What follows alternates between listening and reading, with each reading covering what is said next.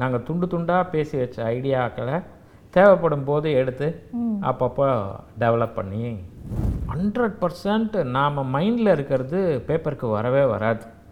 அது வந்து மிகப்பெரிய சேலஞ்ச் ஆனால் ஃபிலிம் வந்து அப்படி இல்லை. இப்படி தான் நீங்கள் பார்க்கணுன்னு சொல்ல வைக்கக்கூடிய ஒரு சேலஞ்ச் இந்த இடத்துல நீங்கள் சிரிக்கணும் இந்த இடத்துல நீங்கள் அழணும். எதேச்சியாக இது பாக்ஸிங் அப்படின்ற ஒரு வார்த்தை வேணால் ரெண்டுத்தையும் ஒன்றா இணைக்க முடியுமே தவிர மிச்சம் எல்லாமே வந்து அது டோட்டலாக வேற இது டோட்டலாக வேறன்றது தான் இது. அந்த இயக்குனருக்காக நான் இந்த பதிலை சொல்லலை நான்.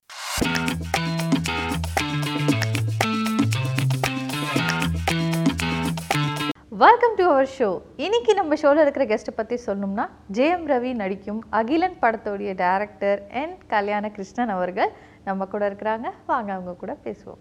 வணக்கம் சார் வணக்கம். வெல்கம் டு அவர் ஷோ எப்படி இருக்கிறீங்க? நல்லா இருக்கேன். ஓகே ஸோ உங்களை நாங்கள் எந்த இன்டர்வியூலையும் பார்த்ததில்ல. நீங்கள் ஜென்ரலாக இன்டர்வியூ வந்து கொடுக்க மாட்டீங்களா?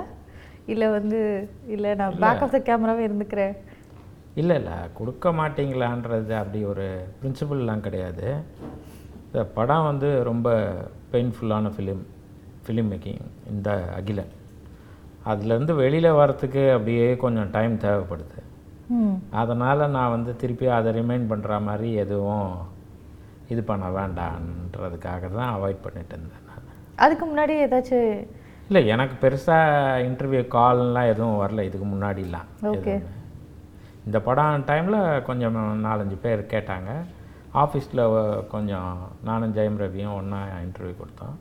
அதுக்கப்புறம் இப்போ தான் உங்களை பார்க்குறேன் நான். ஓகே. சூப்பர். ஸோ சார் இந்த உங்கள் ஸ்டார்டிங் ஜேர்னிலேருந்து ஆரம்பிக்கலாம். நீங்கள் ஃபர்ஸ்ட் வந்து ரைட்டிங் பண்ணிட்டு இருந்தீங்க. அதுக்கப்புறம் டைரக்ஷன் பண்ணீங்க. ஸோ ஃபர்ஸ்ட் நீங்கள் ரைட்டிங் பண்ணீங்க இல்லையா? ம். ஸோ என்ன இன்ஸ்பயர் பண்ணுச்சு உங்களுக்கு? நான் வந்து கதை எழுதணும். என்ன அதை வந்து சினிமாவில் போடணும். இல்லை அதாவது சினிமாவில் டைரக்டர் ஆகணுன்ற ஒரு ஆசையில் தான் உள்ளே வந்தோம். உள்ளே வந்து நாம் வந்து இது வரைக்கும் பார்த்த படங்கள் நாம் லேர்ன் பண்ணது அதெல்லாம் வச்சு க்ரியேட் பண்ண ஆரம்பிக்கிறோம். நாம் க்ரியேட் பண்ணுறது கரெக்டாக தவறான்ற ஒரு செல்ஃப் செக்கிங்கு நம்மளுக்குள்ளே எப்போவுமே ஒரு ப்ராசஸாக நடக்குது. அப்போ தான் முதல் முறையில் எஸ்பி ஜனநாதனை மீட் பண்ணோம். ஜனநாதனும் நானும் ஒரே டைரக்டரோட அசிஸ்டண்ட் அவர் கொஞ்சம் சீனியரு நான் ஜூனியர் ஓகே. ஸோ அந்த ஒரு ரிலேஷன்ஷிப்பில் நாங்கள் ரெண்டு பேர் பழக ஆரம்பித்து கிட்டத்தட்ட இருபது வருஷம் நானும் அவரும் ஒரே வீட்டில் இருந்தோம். ஓ. ஆமாம் அப்போ விதவிதமாக படங்கள் பண்ணணும்னு ஒவ்வொரு பிளாட்டாக சும்மா பேசி வச்சதெல்லாம் எடுத்து பண்ணது தான் இயற்கையில் ஆரம்பித்து இன்றைக்கி அகிலன் வரைக்கும் கிட்டத்தட்ட ஒரு ஆறு ஏழு படங்கள் வந்து நாங்கள் துண்டு துண்டாக பேசி வச்ச ஐடியாக்களை தேவைப்படும் போது எடுத்து அப்பப்போ டெவலப் பண்ணி அது கரெக்டாக வந்திருக்கா என்னன்றதை பார்த்துட்டு ப்ரொசீட் பண்ணுவேன் நான் ப்ரொசீட் பண்ணுவீங்க. ஆமாம் அதில் முதல்ல இயற்கை வந்து ரஷ்யன் நாவலிஸ்ட்டு வேர்ல்ட் ஃபேமஸ் தஸ்தாயவ்ஸ்கின்னு அவரோட ஒயிட் நைட்ஸ் தமிழில் வெண்ணிற இரவுகள்னு. அது ஒன் ஆஃப் த கிளாசிக் டானி அவர் தான் என்னை வந்து படிக்க தூண்டினது திரைக்கதை எப்படி பண்ணோம் எல்லாம் சொல்லி கொடுத்தது எல்லாமே ஜனா சார் தான். கிட்டத்தட்ட வந்து எங்கள் அம்மா கடைசி நேரத்தில் சொல்லுவாங்க நீங்கள் வந்து அவருக்கு ரெண்டாவது தாய் அப்படின்னுவாங்க. ம். ஸோ கிட்டத்தட்ட என்னை வந்து அது ஆசானாவும் தாயாகவும் இருந்து என்னை மோட்டிவேட் பண்ணது எல்லாமே ஜனா சார் தான். திரைக்கதை பண்ணுறதுக்கான என்கரேஜ்மெண்ட் எல்லாமே கொடுத்தது அவர் தான் அதுவும் அவர் படத்துலேயே செய்யறதுக்கு சந்தர்ப்பம் கொடுத்தார். அதில் சில தவறுகள் கூட இருந்திருக்கலாம். ஆனாலும் அவன் செஞ்சு பார்க்குறான் அப்படின்னு தைரியமாக இயக்குனராக அதை என்கரேஜ் பண்ணி. பார்த்தா லக்கியாக என்னென்னா அந்த முதல் படம் நான் திரைக்கதை எழுதி ஜனாசார் இயக்கின படத்துக்கு தேசிய விருது கிடச்சிது. பெஸ்ட்டு தமிழ் ஃபிலிம் ஆமாம் ஸோ அது வந்து பெரிய என்கரேஜ்மெண்ட்டாக அப்படி ஜேர்னா ஸ்டார்டிங் ஜேர்னி அது.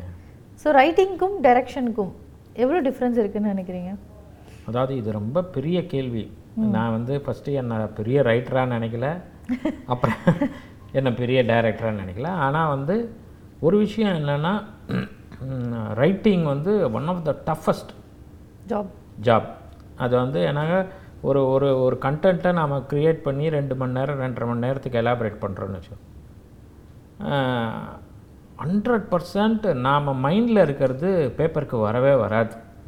அது வந்து மிகப்பெரிய சேலஞ்ச் அதனால் சில பேர்லாம் வந்து அதை கொண்டு வந்து படித்து முடித்தா எனக்கு வந்து அவங்கள கடவுளை பார்க்குற மாதிரி தான் இருக்குது இது வரைக்கும் சாதிச்சவங்க. சினிமாலேயும் சரி வெறும் புத்தகங்களாக எழுதி அந்த வேர்ல்டில் சாதிச்சவங்களும் எனக்கு கடவுளை பார்க்குற மாதிரி தான் இருக்குது ஸோ அதுவே பெரிய சேலஞ்ச் அதை வந்து இன்னொரு ஃபார்மேட்டுக்கு ஸ்க்ரீன் ஃபார்மேட்டுக்கு ஆடியன்ஸ்க்கு மாத்திரம் இப்போ ரைட்டிங்கில் இருக்கிறது படிக்கும்போது உங்கள் பிரெயின் என்ன விஷுவலை திங்க் பண்ணிக்குதோ அதுதான். அதுதான் உங்களுக்கு. ஆனால் ஃபிலிம் வந்து அப்படி இல்லை. இப்படி தான் நீங்கள் பார்க்கணுன்னு சொல்ல வைக்கக்கூடிய ஒரு சேலஞ்ச். இந்த இடத்துல நீங்கள் சிரிக்கணும் இந்த இடத்துல நீங்கள் அழணும். அப்படி உங்களை எல்லா விதமாகவும் எமோட்டை பண்ண வேண்டிய இது. அது கொஞ்சம் மிஸ்னாலும் கர மிஸ் ஆனால் கரணம் தப்புனா மரணன்ற மாதிரி நம்மளுதே நம்மளுக்கு மிஸ்ஃபயரும் ஆகும். கண்டிப்பா. ஸோ அதனால் ரெண்டும் ரெண்டு எக்ஸ்ட்ரீம் ஃபார்மேட் அது.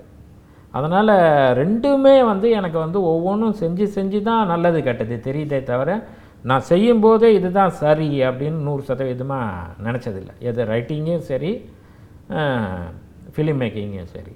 அப்புறம் நாம் செஞ்ச தவறுகள் நமக்கு சில நேரம் உணர்வும். பக்கத்தில் இருக்கிறவங்களோட படமும் நம்மளுக்கு உணர்த்தும். பேரலாக பக்கத்தில் இருக்கிற ரைட் அப்பும் நம்மளுக்கு உணர்த்தும். பக்கத்தில் ஐ மீன் கான்டெம்ப்ரரியாக பட ஃபிலிம் பண்ணிகிட்ருக்கிறவங்களும் சரி கான்டெம்ப்ரரியாக புக்கு எழுதிட்டு இருக்கிறவங்களும் நம்மளை வந்து நீ எவ்வளோ பின்னாடி இருக்க? இல்லை நீ எவ்வளோ ஹேடாக இருக்கன்றத அதை வச்சும் நாம் கெயிட் பண்ணுறோம் கண்டிப்பா. ம். ஸோ அந்த மாதிரி உங்களோட படம் பூலோகம் அண்டு சார்பட்ட பரம்பரை ரெண்டும் ஆல்மோஸ்ட் லைக் ஸ்டோரி வந்து ஒரு ஃபைட்டிங் அந்த பாக்ஸிங் அந்த அந்த மாதிரி ஒரு கதை தான்.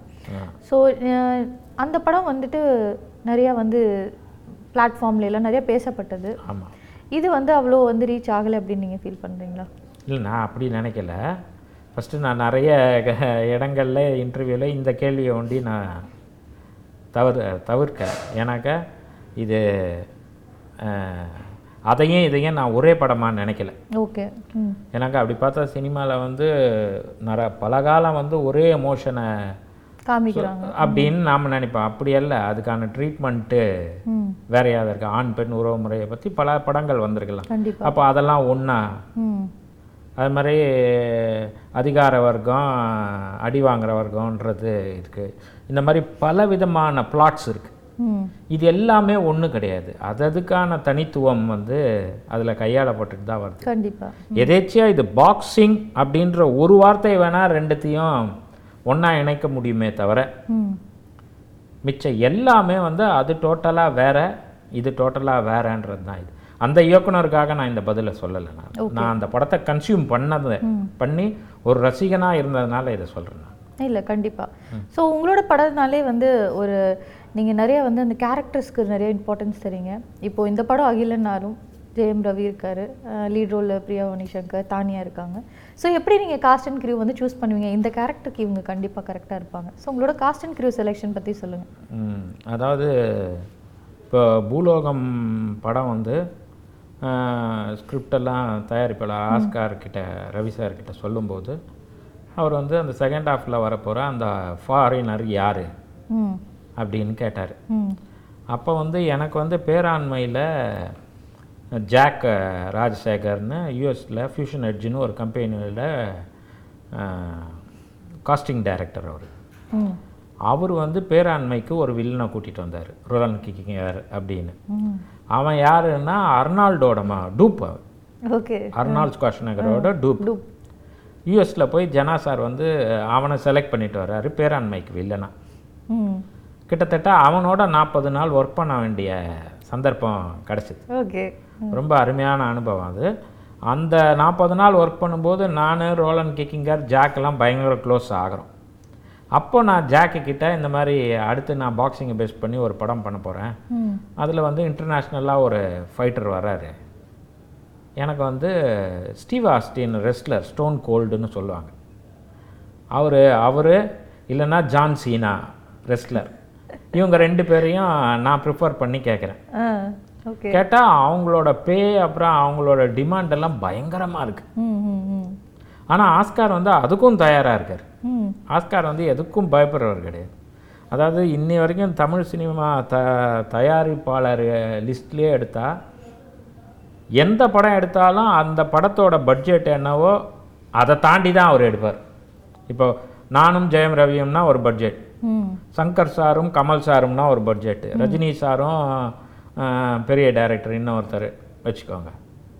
அவருனா ஒரு பட்ஜெட்னா ஆஸ்கார் எடுத்தால் அதை தாண்டி தான் எடுப்பார். அவர் சளைக்கவே மாட்டார். அதை எப்படி மார்க்கெட் பண்ணணும் அப்படி வந்து சினிமாவோட எல்லா நுணுக்கங்களும் தெரிஞ்சவர். அவர் வந்து இது பண்ணும்போது John Cena ready Steve Austin ready எல்லாருக்கும் நாங்கள் பே வைஸும் டேட் வைஸும் நெகோஷியேட் பண்ணும்போது சிலது செட் ஆச்சு சிலது செட் ஆகலை. அவங்க இந்தியானா சில ஆர்டிஸ்ட் வரத்துக்கு பயப்படுறாங்க. இந்தியானா ஏதோ பூ பூச்சி பாம்பு பல்லி எல்லாம் இருக்கும் அப்படின்ற ரெலன் கேக்கிங்கரே ஜனா சார் கிட்ட அதுதான் சொல்லியிருக்கான். அங்கே எப்போ பார்த்தாலும் வந்து கலவரங்கள் நடக்குது. சுத்தமாக இல்லை இந்தியா அப்படின்னோடனே யார் யார் சொன்னது? உன் ஊர் தான் ஏன் டெசர்ட்டில் இருக்குது இவர் அவனை லாஸ் வேகாஸில் மீட் பண்ணியிருக்காரு ஜனா சார் உன் ஊர் தான் என் டெசர்ட்டில் இருக்குது என் ஊருக்கு வா என் ஊர் எவ்வளோ பசுமையாக இருக்குன்னு ஷூட்டிங்கே கேரளாவில் அவன் வந்து காட்ஸ் ஓன் கண்ட்ரின்னு வாங்க கேரளாவை எல்லாருக்கும் தெரியும்.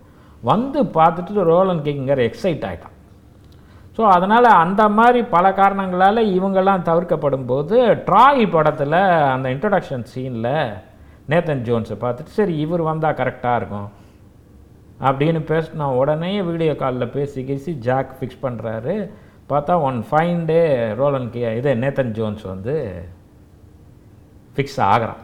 இப்படி வந்து ஒரு எக்ஸைட்டிங்கான முதல் படத்துலேயே எக்ஸைட்டிங்கான காஸ்டிங் ஜேர்னி ஒரு ஹாலிவுட்டில் ப்ராப்பராக அதுவும் ட்ராய்லாம் வந்து one of the largest film making production company டேர Wolfgang Petersen world famous டேரக்டரோட கா இதில் நடிச்சான் ம்.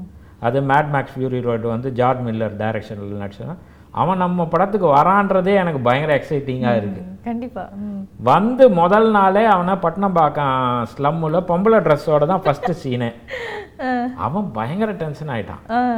என்னடா அது பொம்பளை ட்ரெஸ்ஸோட first scene what you think to think I'm girl அப்படின்னு இங்கிலீஷில் கேட்குறேன் எனக்கு இங்கிலீஷ்லாம் தெரியாது சரியா. உடனே நான் சொன்னேன் இல்லையா இதில் தான் அவன் எக்ஸ்பிரஷன் பார்க்கணும் அது இதுன்னு சொல்லி அவனை சமாளித்து நடிக்க வச்சான். ஆனால் at the end of the journey அவன் ரொம்ப எக்ஸைட் ஆகி தான் போனான். ஸோ வந்து இந்த மாதிரி வந்து அந்த ப்ரொடக்ஷன் ஹவுஸும் டைரக்டரும் ஒரு அண்டர்ஸ்டாண்டிங்கில் செய்கிறது தான் அந்த காஸ்டிங் இது ப்ரொடக்ஷன் ஹவுஸுன்னும் போது அந்த மேக்கிங்கு அதுக்கான காஸ்ட்டு எல்லாமே அதுக்கு வந்துடும் ஸோ இந்த படம் இதெல்லாம் எக்ஸ்பென்ஸ் இருக்குது காஸ்டிங் இவங்களாம் இருந்தால் இந்த படத்துக்கு நல்லது அப்படின்றத ரெண்டு பேரும் அண்டர்ஸ்டாண்டிங்கில் செய்கிறது தான் வெறும் டைரக்டராக செய்கிறதுன்றது கிடையாது. எந்த படத்துலையும். ஆமாம் அதுக்கு அதுக்கு ஆப்ஷன்ஸ் நம்மளும் கொடுப்போம் அவங்களும் கொடுப்பாங்க. அந்த ஆப்ஷன்ஸு அப்புறம் அவங்களுக்கான அந்த ஆர்டிஸ்ட்டுக்கு நாம கம்ஃபர்டபுளாக இருக்கோமா? அவங்கள எக்ஸிக்யூட் பண்ணும்போது டிஸ்டர்ப் பண்ணாமல் இருக்கோமா? அவங்களுக்கும் நம்மளோட ஃபிலிம் மேக்கிங் மெத்தட் பிடிச்சிருக்கா? அப்படி எல்லாமே ஜெல் ஆகிறது தான் ஒரு ஃபிலிம் மேக்கிங்னு நான் நினைக்கிறேன். ஓகே ஸோ அந்த மாதிரி நீங்கள் ஜெயம் ரவியை வந்து செகண்ட் டைம் ஒர்க் பண்ணுறீங்க அவங்க கூட. ஆமாம் எப்படி இருக்கு அவங்க கூட ஒர்க் பண்ண எக்ஸ்பீரியன்ஸ் ஜெயம் ரவி அது அது வந்து என்ன ஒரு ஜெயம் ரவியே சொல்லுவார். கிட்டத்தட்ட ஒரு பிரதர் மாதிரி தான் எனக்கு ஜெயம் ரவி. பயங்கர கம்ஃபர்ட்டு அப்புறம் வந்து என்ன வந்து நூறு சதவீதம் சரியாக புரிஞ்சவர் அவர். நாம் எது எதுக்கு சொல்கிறோம் அப்படின்னு. எனக்கு ஜெயம் ரவிக்கு வந்து ஃபிலிம் மேக்கிங்கில் ஃபண்டமெண்டலாக எல்லாமே தரவாக தெரிஞ்சவர் அவர். Act what is acting what is screen play what is shooting what is editing what is film அப்படின்ற எல்லா அந்த வேரியஸ் ஸ்டேஜ் ஆஃப் ஃபிலிம் மேக்கிங்கில் வெல் வெர்ஸ்ட் வெல் வர்ஸ்ட் ஆமாம் ஆனால் அவர் எனக்கு ஓரளவு தெரியும்னு சொல்லுவார். ஒரு நாகரிகமாக எல்லாருக்குமே ஓரளவு தான் தெரியும். அது கடைசியாக எடுத்து பார்த்தீங்கன்னா அது கம்பேரிட்டிவ்லி தான். எனக்கு நல்லா தெரியும்னா என்னோட இன்னொரு மாஸ்டர் வரும்போது எந்த கொஞ்சம் இல்லை என்னோட கம்மியாக ஒருத்தர் வராருன்னா எந்த ஜாஸ்தி ஆகுது இப்படி தான் கம்பேரிட்டிவ்ஸில் தான் எவ்வளோ தெரியுதுன்றது. அது ஒரு ப்ராசஸ் அது வந்து ஓஷன் மாதிரி அது. அதை முழுசாக யாரும் தெரிஞ்சுக்கிட்டாங்களான்னு தெரியல. ஸோ அதில் ஜெயம் ரவிக்கு இவ்வளோ ஃபிலிம் மேக்கிங் என்ன ஆக்டிங் என்ன டைரக்ஷன் என்ன ஸ்க்ரீன் ப்ளே என்னன்னு நம்மளை கம்யூனிகேட் பண்ணும்போது அவர் சிலது திருப்பி எனக்கு சொல்லுவார்ல. அந்த புரிதலும் இதுவும் கரெக்டாக பேட்ச் ஆகுது. அதில் ரொம்ப எக்ஸைட்டிங்காக எக்ஸைட்டிங்காக இருக்கு. இந்த படத்தில் என்ன மாதிரி கதை? என்ன மாதிரி நீங்கள் வந்து எஃபர்ட் போட்டீங்க? அதுக்கு வந்து எப்படியெல்லாம் ஹோம்ஒர்க் பண்ணி நீங்கள் இப்படியெல்லாம் எக்ஸிக்யூட் பண்ணணும் முதல்ல வந்து ஆக்சுவலி ஃபஸ்ட்டு படம் இயற்கை. அது வந்து ஆர்பர் பேக்ரவுண்டில் ஒரு லவ் சப்ஜெக்ட் அது பின்னணி தான் ஆர்பரே தவிர கேரக்டர்ஸ் எல்லாமே வந்து ஹியூமன் எமோஷன் லவ் அதில் தான் போச்சு. அந்த படம் எடுத்துகிட்டு இருக்கும்போதே நானும் ஜனா சாரும் பேசினது இந்த இந்த பேக்ரவுண்டை எக்ஸ்ப்ளாய்ட் பண்ணுற மாதிரி ஒரு கமர்ஷியல் ஃபிலிம் பண்ணோம். அப்படின்னு. அப்படின்னா ஒருவேளை வந்து அவர் பண்ணலான்ற ஐடியா கூட இருந்திருக்கலாம். அப்புறம் அவரோட காலகட்டம் அவருக்கு அப்படியே பேராண்மை புறம்போக்கு லாபம்னு அவரை இழுத்து போகும்போது நான் அகிலனை முடிச்சுட்டு இந்த ஐடியாவை கையில் எடுத்தேன். எடுத்தா நானும் சார்பேட்டாவில் மீரான்னு கேரக்டர் பண்ணான் என் ஃப்ரெண்டு தமிழ். அவன் வந்து பூலோகம்லேயும் என் கூட ஒர்க் பண்ணான் நடித்தான் அவன். அவனும் நானும் சேர்ந்து இந்த படத்தோட திரைக்கதை அமைச்சோம் அவன் ஆர்பரில் எஃப்எல்டி ஆப்ரேட்டர் அவங்க அப்பா ஆர்பரில் கார்கோ வெசலோட கப்பலில் செயலராக வேலை செஞ்சான் ஓ ஆமாம் அதே மாதிரி ஜனா சார் வந்து ஆர்பரில் டாலி கிளர்க்காக வேலை செஞ்சார். ஸோ இவங்க எல்லாரோட அனுபவமும் வந்து அப்படியே எனக்கு இன்புட்டாக விழுந்தது விழ விழ விழ விழ ஆர்பர்னா என்ன? அதோட ஜாகிரஃபி என்ன? அதோட daily day to day activity என்ன? அப்புறம் குளோபலாக அதோட சர்வீஸ் என்னன்னு அப்படி தேடிட்டு போக போக போக போக இந்த பிளாட்டு ரெடி ஆயிடுச்சு நம்மளுக்கு டிசைன் ஆகுது. டிசைன் ஆகுது. ஸோ ஜென்ரலாக என்ன பண்ணுவீங்க? சார் இப்போ அகிலன் படம்னு இல்லை நார்மலாக இப்போ உங்களுக்கு வந்து ஒரு படம் டைரக்ட் பண்ணணும் அப்படின்ட்டு ஒரு நம்ம அது ஃபீல்டில் தானே இருக்கும். ஸோ ஓகே ஒரு கதை ஜென்ரேட் பண்ணணும் ஒரு கதை எழுதணும் அப்படின்னா ஃபஸ்ட்டு நீங்கள் எப்படி வந்து அதை சிங்க் பண்ணுவீங்க? எந்த மாதிரி ஒரு ஐடியாலேருந்து எடுத்துப்பீங்க? ஃபஸ்ட்டு எந்த எமோஷன் அந்த கதையோட கோர் எமோஷன் மைய புள்ளியாக சொல்கிறேன் அந்த எமோஷன் எது என்னை இன்ஸ்பயர் பண்ணுது? அது இன்ஸ்பயர் பண்ணிச்சுன்னா அதை நாம் டெவலப் பண்ணி டெவலப் பண்ண ஆரம்பிச்சிடுவோம். ஸோ வந்து இதில் வந்து அந்த- அந்த ஆர்பரில் அந்த பின்னணியும் அந்த அகிலன்ற கதாபாத்திரமும் என்னை இன்ஸ்பயர் பண்ணுச்சு. ஓகே அந்த கதாபாத்திரம் வந்து எப்படின்னா அரூர் ராமநாதன் ஒரு ட்ரெடிஷ்னல் ரைட்டர் ஃபேமஸ் ரைட்டர் அவர் எழுதின வீரபாண்டியன் இது வரைக்கும் நான் எந்த இன்டர்வியூலையும் இதை சொல்லலை. இப்போ தான் சொல்கிறேன் இது எனக்கு அடுத்தவங்களுக்கு ஒரு உதவிகரமாக இல்லைனா என்ன கம்யூனிகேட் பண்ணுறதா இருக்கட்டும். அரூர் ராமநாதன் எழுதின வீரபாண்டியன் மனைவி அப்படின்னு ஒரு ஹிஸ்டாரிக்கல் ஃபிக்ஷன் அது. அதில் ஜனநாதன்னு ஒரு கேரக்டர் ஆக்சுவலி ஜனா சார் பேர் பழனி. அந்த கேரக்டரை மனசில் வச்சுட்டு தான் அவர் ஜனநாதன்னு தன்னோட பேரே மாற்றிக்கிட்டார் ஓகே. அதாவது அந்த novel ரைட்டப்லேயே one of the finest character வந்து அந்த கேரக்டர் நான் படித்தது அந்த ஜனநாதன்ற கதாபாத்திரம். கிட்டத்தட்ட நம்ம மகாபாரதத்தில் வர சகுனி சொல்லலாம்.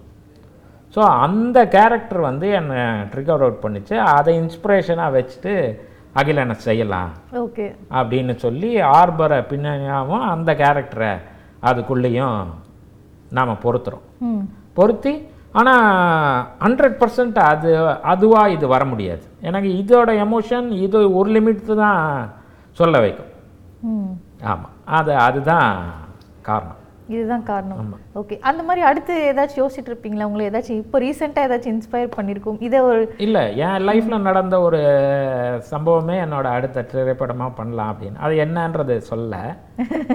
சொ கொஞ்சம் சொல்லலாம். இல்லை அதுதான் அடுத்த படத்தோட இது. அது அது இன்னும் க்ளோசர் டு ஆடியன்ஸ்க்கு கனெக்ட் ஆகும்ன்றது ஒரு உங்களோட கருத்து. ஓகே ஸோ இப்போ அகிலன் படம் வந்திருக்கு. எ- என்ன மாதிரி எல்லாம் ஃபீட்பேக்ஸ் எல்லாம் உங்கள் ஃபேமிலி ஃப்ரெண்ட்ஸ் ரிலேட்டிவ்ஸ் எல்லாம் எந்த மாதிரி எல்லாம் உங்களுக்கு சொல் ஆமாம் அது குறை நிறைகள் நிறைய நம்ம ஃப்ரெண்ட்ஸும் ஃபேமிலிஸும் சொல்லுவாங்க. பட் படம் ஒரு பெரிய பிரம்மாண்டமாக எடுத்துருக்கோம்னு நம்மளுக்கு ஒரு என்கரேஜ்மெண்ட்டு வரும்போது எக்ஸைட்டிங்காக இருக்குது தவறுகள் சிலது நம்மளுக்கு கண்ணுக்கு தெரியுது. அதை அடுத்த படத்தில் எவ்வளோ தூரம் குறைக்க முயற்சி பண்ணுறோன்றது தான் ப்ராசஸ் ஓகே ஓ கண்டிப்பாக இட்ஸ் ஜேர்னி இல்லைங்களா? ஸோ எல்லாமே இருக்கும். ஸோ அதே மாதிரி அடுத்த படத்தில் வந்து இந்த மாதிரி உங்களுக்குன்னு ஒரு ட்ரீம் என்ன சொல்கிறது ஒரு ட்ரீம் பேரிங் ஏதாச்சும் இருக்கா? இந்த மாதிரி ஒரு செட்டப்பில் ஒரு ஹீரோ ஹீரோயின் இல்லை இந்த மாதிரி ஒரு செட்டப்பில் நான் வந்து ஒரு படம் டைரக்ட் பண்ணணும் அப்படின்ட்டு உங்களுக்கு ஏதாச்சும் அப்படி சொல்ல முடியாது. எனக்கு வந்து சினிமாவில் வந்து எல்லாரோடையும் ஒர்க் பண்ணணுன்றது தான் அதே மாதிரி ஹீரோயின் நான் வந்து ஈலலாம் நயன்தாரா மேடமோட ஒர்க் பண்ணேன் ஸோ அதெல்லாம் எக்ஸைட்டிங்காக அவங்கள பற்றி சொல்லுங்கள் நயன்தாரா மேடம் கூட ஒர்க் பண்ணியிருக்கிறீங்க. ஆமாம் அவங்க எப்படி இருப்பாங்க செட்டில் நீங்களும் அவங்களும் எந்த மாதிரி எல்லாம் வந்து டிஸ்கஸ் பண்ணி வந்து பண்ணுவீங்க செட்டில் அவங்க வந்து அந்த கேரக்டரை ஈ படத்தில் அந்த கேரக்டரை ரொம்ப என்ஜாய் பண்ணாங்க. அது ஒரு கேப்ரே டான்ஸரு நார்த்தில் நார்த் இந்தியாவில் வந்து இங்கே ஸ்லம்மில் வந்து செட்டில் ஆகிற ஒரு ஃபைவ் ஸ்டார் ஹோட்டல் கேப்ரே டான்ஸராக ஒரு கேரக்டரு ஸோ அவங்களோட ஸ்லாங்கு அந்த இது ஈயோட அவங்களுக்கு இருக்கிற ரிலேஷன்ஷிப்லாம் ஒவ்வொரு நாளும் நான் தான் சீனை எடுத்துன்னு போய் படித்து காட்டும்போது பயங்கரமாக விழுந்து விழுந்து சிரிப்பாங்க. அதில் கொஞ்சம் ராவாக இருக்கும் ரைட் அப்லாம் ம். ஆமா. அந்த ரைட் அப்லாம் யாரும் யூஸ்வலாக பேச மாட்டாங்க. அவங்க கூல் ஹெட்டடாக பேசி அசத்தி தள்ளிட்டாங்க. ஸோ அதனால் அவங்க அவங்களுக்கு இப்போ நீங்கள் மேடமோட பழகினீங்கன்னா பெரிய ஹீரோயினோட பழகுற மாதிரி என்றைக்குமே அவங்க ஆட்டிடியூட் நான் பார்த்தது பயங்கர ஃப்ரெண்ட்லியாக தான் இருந்தது. ஸோ அதனால் எனக்கு அது இந்த ஓகே அடுத்து அதான் அடுத்து நீங்கள் வந்து இந்த ஒரு ஆக்டர் கூட ஒர்க் பண்ணணும் அப்படின்ட்டு ஏதாச்சும் என்னைக்காவது யோசிச்சிருப்பீங்கல்ல? ஸ்க்ரீனில் பார்க்குறப்ப டக்குன்னு இன்ஸ்பயர் இல்லை இல்லை. ஏன்னா ஏன்னா விஜய் சாரில் ஆரம்பித்து எல்லாரோடையும் நம்மளுக்கு ஒர்க் பண்ணோன்றது தான். ஓகே ஆமாம் அதனால் அது. ஹீரோயினும் அதே மாதிரி எனக்கு வந்து சில ஹீரோயின்ஸோட பர்ஃபாமன்ஸு ரொம்ப பிடிக்கும். இப்போ கீர்த்தி சுரேஷ் மேடம் அவங்களோட பர்ஃபாமன்ஸ் ரொம்ப பிடிக்கும். Nithya Menon.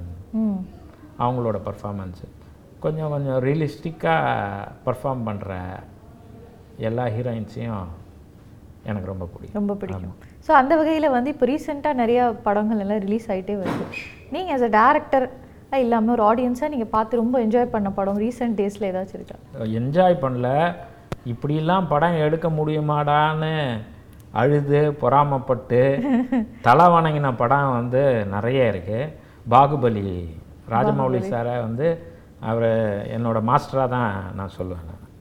Rajamouli sir. Triple R அப்படியே ஸ்டன்னாங்க நான். அதே மாதிரி கேஜிஎஃப் ரெண்டு பார்ட்டும் வந்து ஃபிலிம் மேக்கிங்கோட எக்ஸ்ட்ரீமுக்கு போயிட்டாங்க. ஆமாம் அது ரொம்ப பயங்கரமாக இருந்தது. ஸோ அதனால் வந்து அப்படியே பார்த்து என்னடா இப்படிலாம் எடுக்க முடியாதா? அப்படின்றது ஓகே இப்போ ரீசெண்ட் டேஸில் நிறைய யங்ஸ்டர்ஸ் எல்லாமே வந்து நான் டைரக்டர் பண்ணணும் அந்த மாதிரிலாம் வராங்க அசிஸ்டண்ட்டாக ஒர்க் பண்ணுறாங்க ஸோ அவங்களுக்கு ஒரு பிரேக் வேணும் இல்லையா? ஸோ அந்த மாதிரி அவங்களுக்கு ஏதாச்சும் ஒரு டிப் சொல்லணும்னா இந்த மாதிரிலாம் நீங்கள் ஸ்கில் வளர்த்திக்கோங்க. இல்லை டிப்ஸு சொல்கிற அளவுக்குலாம் நம்ம நான் என்ன இதுவாக நினைக்கல. ஆனால் ஒரு படம் பண்ணியே ரொம்ப ஸ்டன்னாக வச்ச படங்கள்லாம் இப்போ பரியேறும் பெருமாள் ம். சொல்லலாம். ஓகே அது வந்து தான் இந்தியன் ஃபிலிம்லேயே ஒரு ஆல் டைம் கிளாசிக்காக அது அந்த படம். நிற்கும் அது. நான் சொல்ல வேண்டாம். இன்னும் பல வருடங்கள் கழித்து ஜனங்களே சொல்லுவாங்க ஃபிலிம் மேக்கர்ஸே சொல்லுவாங்க. மாஸ்டர் ஃபிலிம் மேக்கர்ஸு அதே மாதிரி மண்டேலா அதுவும் வந்து ஆல் டைம் கிரேட் ஃபிலிமில் என்றைக்குமே இப்போ எப்படி பழைய எம்ஜிஆர் சிவாஜி படங்கள் அப்புறம் Rajini sir Kamal sir Vijay sir Ajith sir அந்த மாதிரி படங்கள்லாம் வரும்போது இந்த படங்கள் அதுக்கு நிகராக இந்த ரெண்டு படங்களும் தமிழில் இருந்து நிற்கும்ன்றது என்னோட உங்களோட கருத்து. ஓகே அதே மாதிரி லைக் இந்த மாதிரி இப்போ ஒரு ஃப்ரெஷராக ஒரு ஆக்டிங்க்கு வராங்க. ஃப்ரெஷராக ஒரு ஆக்ட்ரஸ் ஆகணும்னு வராங்க. சின்ன பசங்க நான் சொல்றது படிச்சிட்டு இருக்காங்க இல்லையா? அவங்களுக்கு எல்லாம் வந்து ஒரு பிரேக் வேணும். சினிமா என்னன்னே தெரியாது. உங்களுக்கு எக்ஸ்பீரியன்ஸ் இருக்குது நீங்கள் கொஞ்சம் வருஷம் வந்து ட்ராவல் பண்ணியிருக்கீங்க அவங்களுக்கு ஒரு சின்ன அதான் நான் வந்து என்னென்னா வெறும் அசிஸ்டன்ட் டைரக்டராக சினிமாக்குள்ளே வந்து கிளாப்லேருந்து ஆரம்பித்து அது படம் எடுத்து எடுத்தே கற்றுக்கிட்டேன் ஆமாம் பட் இப்போல்லாம் வந்து எல்லாம் அதுக்கெல்லாம் நிறைய இன்ஸ்டியூஷன் அகாடமிலாம் இருக்குது அப்புறம் social மீடியாலேயே what is editing what is screen play அதுக்கான சாஃப்ட்வேர்ஸு எல்லாம் இருக்குது அதெல்லாம் படிச்சுட்டு தான் வராங்க. அதனால் வந்து அவங்க சிந்திக்கிறது தான் என்னால் சிந்திக்க முடியலன்ற மாதிரி இருக்குது ஆனால் அப்படி யாராவது அதை கவனிக்காமல் வெறும் எமோஷ்னலாக இப்படி வந்தீங்கன்னா அதை விட்டுருங்க. ஃபஸ்ட்டு இதெல்லாம் பேசிக்கெல்லாம் படிச்சுட்டு. டெக்னிக்கலி இருங்கன்றீங்க ஆமாம் ஃபண்டமெண்டலாக அகாடமியாக அதே மாதிரி தான் ஆக்டிங்கும் அகாடமியாக ஸ்கில்ட் ஆவாங்க. அதுதான். எனக்கு வந்து நீங்கள் ஒரு ஆர்வத்தில் வந்துடுறீங்க. அங்கே வந்து நாம் வந்து ஒரு ஷார்ட்டில் ஒரு பத்து கரெக்ஷன் சொல்கிறோன்னா ஃபஸ்ட்டு அந்த பத்து கரெக்ஷனை நீங்கள் கம்யூனிகேட் பண்ணி ரிசீவ் பண்ணிக்கிட்டு அதை டெலீட் பண்ணுறதுக்கான புரிதல் கூட இல்லைன்னா ரொம்ப கடினமாக இருக்கும். அது வந்து அங்கே தான் வந்து ஃபிலிம் மேக்கிங்கோட நேரம் கில் ஆகும்.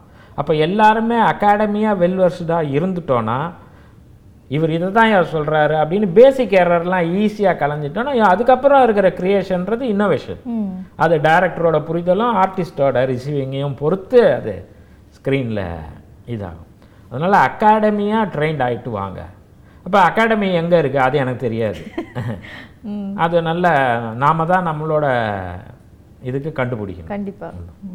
ஸோ அந்த மாதிரி உங்களுக்கு வந்து நீங்க ஏதாவது அகாடமி போயிருக்கீங்களா? இல்லை அதான் சொல்கிறேன் நான் படிக்காத நான் ப ஃபஸ்ட்டு படிப்பே படிக்கலை. நான் பத்தாவது வரைக்கும் தான் படித்தேன் ஓ ஆமாம் பெரிய படிப்பு படிப்பறிவு இல்லை. அதெல்லாம் இன்றைக்கி உணர்றேன். நான் ஒரு படம் செய்யும்போது. இப்போ இன்டர்நேஷ்னலாக வாட் இஸ் சீ டிராஃபிக்கு கப்பல் என்ன?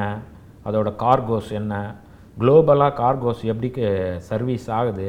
இது எல்லாமே இங்கிலீஷில் இருக்குது எனக்கு எதுவுமே புரியல படித்து அப்புறம் என் ஃப்ரெண்டு அருண் ஒருத்தர் அவர் அவர் வந்து லண்டனில் ஸ்க்ரீன் ப்ளே படிச்சுட்டு வந்தவர். ஓகே ம். எதேச்சியா அவர் சினிமாவில் ஸ்க்ரீன் பிளேயும் அவரு நான் அவரும் நான் தமிழ் மூணு பேர் தான் இந்த திரைக்கதைக்கு எல்லாம் டிசைன் பண்ணுறோம் அவர் தான் எனக்கு வந்து எல்லாத்தையும் இது இது இப்படி இது இது இப்படின்னு இங்கிலீஷில் இருக்கிறதெல்லாம் புரிய வச்சு அவர் தான் என்னை கைட் பண்ணார். அவர் தான் கைட் பண்ணார். ஓகே. ஸோ அதனால் படிக்காத இப்போ எல்லாருமே படித்தவங்க தான் சினிமாவில் டைரக்ஷன் ஃபீல்டில் நல்லா படிச்சுட்டுலாம் வராங்க. அதனால் அவங்களுக்கு fifty percent basics common sense general knowledge தான் ஃபிஃப்டி பர்சன்ட் பேசிக்ஸ் இருக்குது அதுக்கப்புறம் அவங்க க்ரியேஷனுக்கு ஏற்ற மாதிரி சோஷியல் பிளாட்ஃபார்மில் இருக்கிறத எல்லாத்தையும் ஆர்என்டி பண்ணி போட்டு ஃபைன் ஃபிலிமாக கொடுக்குறாங்க. அது ரெண்டுமே எனக்கு லேக்கிங் ஸோ ஜஸ்ட் என்னோடய ஃபிலிம் மேக்கிங் எக்ஸ்பீரியன்ஸில் தான் நான் அதை ஃபைன் பண்ண ட்ரை பண்ணுறேன் அதை படிச்சுட்டு வந்தால் இன்னும் அவங்களுக்கு ஈஸியாக இருந்துடும் ஈஸியா இருக்கும். பட் லைஃப் வந்து இங்கே தான் இருக்குது வாழ்க்கை வந்து வாழறதுல தான் இருக்குது அனுபவத்தில் தான் இருக்குது கண்டிப்பா. நாம் எஜுகேஷனையும் இந்த லைஃப்பையும் எப்படி blend பண்ணுறோன்றது தான் சினிமாவாக ரொம்ப பியூட்டிஃபுல்லா இந்த லைஃப் தெரியுது அதை blend பண்ணுற ஆர்ட் வந்து கம்மியாக தெரியுது நம்மளோட நாலேஜால் அது ரெண்டும் கரெக்டாக வரும்போது இன்னும் ஃபிலிம் ஸ்டாண்டர்ட் ஆகும் கண்டிப்பா. இது ரொம்ப யூஸ்ஃபுல்லா இருக்கும் நீங்க சொன்னது. ஏன்னா நீங்க சொன்ன மாதிரி நிறைய பேர் வந்து சரி நம்ம எனக்கு பிடிச்சிருக்கு அப்படின்ட்டே வராங்க. But they fail easily like இந்த ஸ்டார்டிங் இட் செல்ஃப் ஸோ அதுக்கான என்ன ரீசன் அப்படின்னு நம்ம தெரிஞ்சு பயிற்சி எடுத்து வந்தா நல்லது தானே? கண்டிப்பா. ஸோ அந்த மாதிரி உங்களுக்கு எந்த மாதிரி ஜான்ரால எடுக்க பிடிக்கும் ரொம்ப? எனக்கு எல்லா ஜானரும் எடுக்கணும்னு மெயினாக வந்து hero based action drama action drama அதுதான் எனக்கு ரொம்ப நான் படிக்க நான் பார்த்து வளர்ந்ததெல்லாம் அப்படி தான் எம்ஜிஆர் ஐயா படங்கள் ரஜினி சார் படங்கள் விஜய் சார் படங்கள் இப்படி நம்ம வந்து இந்த மாதிரி action genre action with comedy இந்த ஜானர் ஃபிலிம்லாம் பார்த்து தான் நாம் வளர்ந்தோம். அதனால் நம்மளுக்கு அப்படி தான் எடுக்க பிடிக்கும். பட் ஆனால் நான் சினிமாவில் வந்து ரொம்ப கடவுளுக்கு நிகராக பார்த்து இன்னி வரைக்கும் லேர்ன் பண்ணின்னு இருக்கிற ஒரு கலைஞர்னா சிவாஜி ஐயா. அவர் தான் எனக்கு ஃபிலிம் மேக்கிங்கே இன்ஸ்பயர்னு சொல்லணும் அவரோட ஆக்டிங் ஸ்கில்லு அது அது அந்த டேலண்ட் எப்படி கிஃப்டாக அவருக்கு வந்தது. அப்படின்றது தான். ஸோ நான் வந்து யாரை நடித்தாலும் அவர் மாதிரி நடிக்க மாட்டாங்களான்றது தான் இது. உங்களுக்கு ஆக்டிங்ல இன்ட்ரெஸ்ட் இருக்கா? இல்லை கிடையாது. உங்களுக்கு ஆக்டிங் நான் அது ரொம்ப க கஷ்டமான ஆர்ட்டான்னு நினைக்கிறேன். Okay so writing and direction தவிர்த்து வேற ஏதாச்சும் உங்களுக்கு? ஏன் எனக்கு கொஞ்சம் மியூசிக்கு இன்ட்ரெஸ்ட்டு நான் பேசிக்காக violin okay classical violin learn பண்ணேன். Learn பண்ணிருக்கீங்க. லேர்ன் பண்ணேன் Okay. அதை கண்டினியூ பண்ண முடியல. டிஸ்க டிஸ்கண்டினியூ பண்ணிட்டேன். அதனால் வந்து இது. பட் அதை அந்த அதோட பேசிக்னாலே எனக்கு மியூசிக் மேலே பெரிய இன்ட்ரெஸ்ட்டு எல்லா ஓல்டு சாங்ஸ்லேருந்து இன்னைக்கு கான்டெம்பரரி சாங்ஸ் வரைக்கும் எல்லாத்தையும் இன்வால்வ்டாக கேட்டு கேட்டுட்டு இருப்பேன். எது எது என்னென்ன ராகம்ன்ற வரைக்கும் கூட சின்னதாக ஒரு பேசிக்காக ஒன்று புரியும். புரியும். அகிலன் படத்துல கூட நீங்க பாடியிருக்கீங்களா? இல்லை அகிலன் இல்லை பூலோகம்ல ஒரு பாட்டு நாங்கள் டியூன் பண்ணி நானும் ஸ்ரீகாந்த் அவன் டியூன் பண்ணி ட்ராக் நான் பாடினேன். சரி வேறு நல்ல வாய்ஸ் வந்தால் எடுக்கலாம் அப்படின்னு. அது வந்து படத்தில் அந்த பாடல் வர முடியல. ஓகே.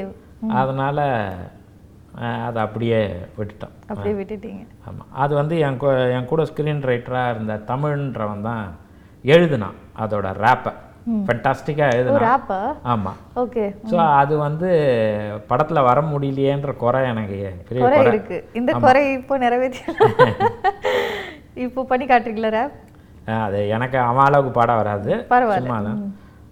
தங்கப்பல்லுக்காரன் ஒத்தையடி வீரன் குத்தினாக்க பாரன் உன் நெத்தியில் விட்டுனுடா வீரலு இவன் சென்னையின் பாக்ஸிங் மாடலு பார்த்து பேசு பாஸு பட்டாசா உடையும் நோஸு பூலோகம் தாண்டா மாசு. நெக்கிலா பேசி சிக்கலாக முறைச்சா கையில் தூக்கிடும் நெக்கிள்ஸு உன் மாரில் உடையுண்டா பக்கிள்ஸு இவன் தான் சென்னையின் டக்லஸ்ஸு இவனுக்கு இல்லை ஈடு இணை இவன் கையை ரெண்டும் ஏவுகணை. வியாசர்பாடி காசிமேடு ராயபுரம் பூலோகம் இருக்கான் எதுக்கு பயம்? கருவாட்டு வாசம் கடற்கரை காத்தும் பூலோகம் வீரம் பேசும். ரிங்கு மேலே கட்டிடுவான் பாட இவன் சத்தியம்மா டைசனோட ஜாடை. நிஜமா ரொம்ப சூப்பராக இது அவனே எழுதி அவனே இந்த ரேப் கம்போஸ் பண்ணான் அதை நானும் அவனும் சேர்ந்து தான் பாடினோம்.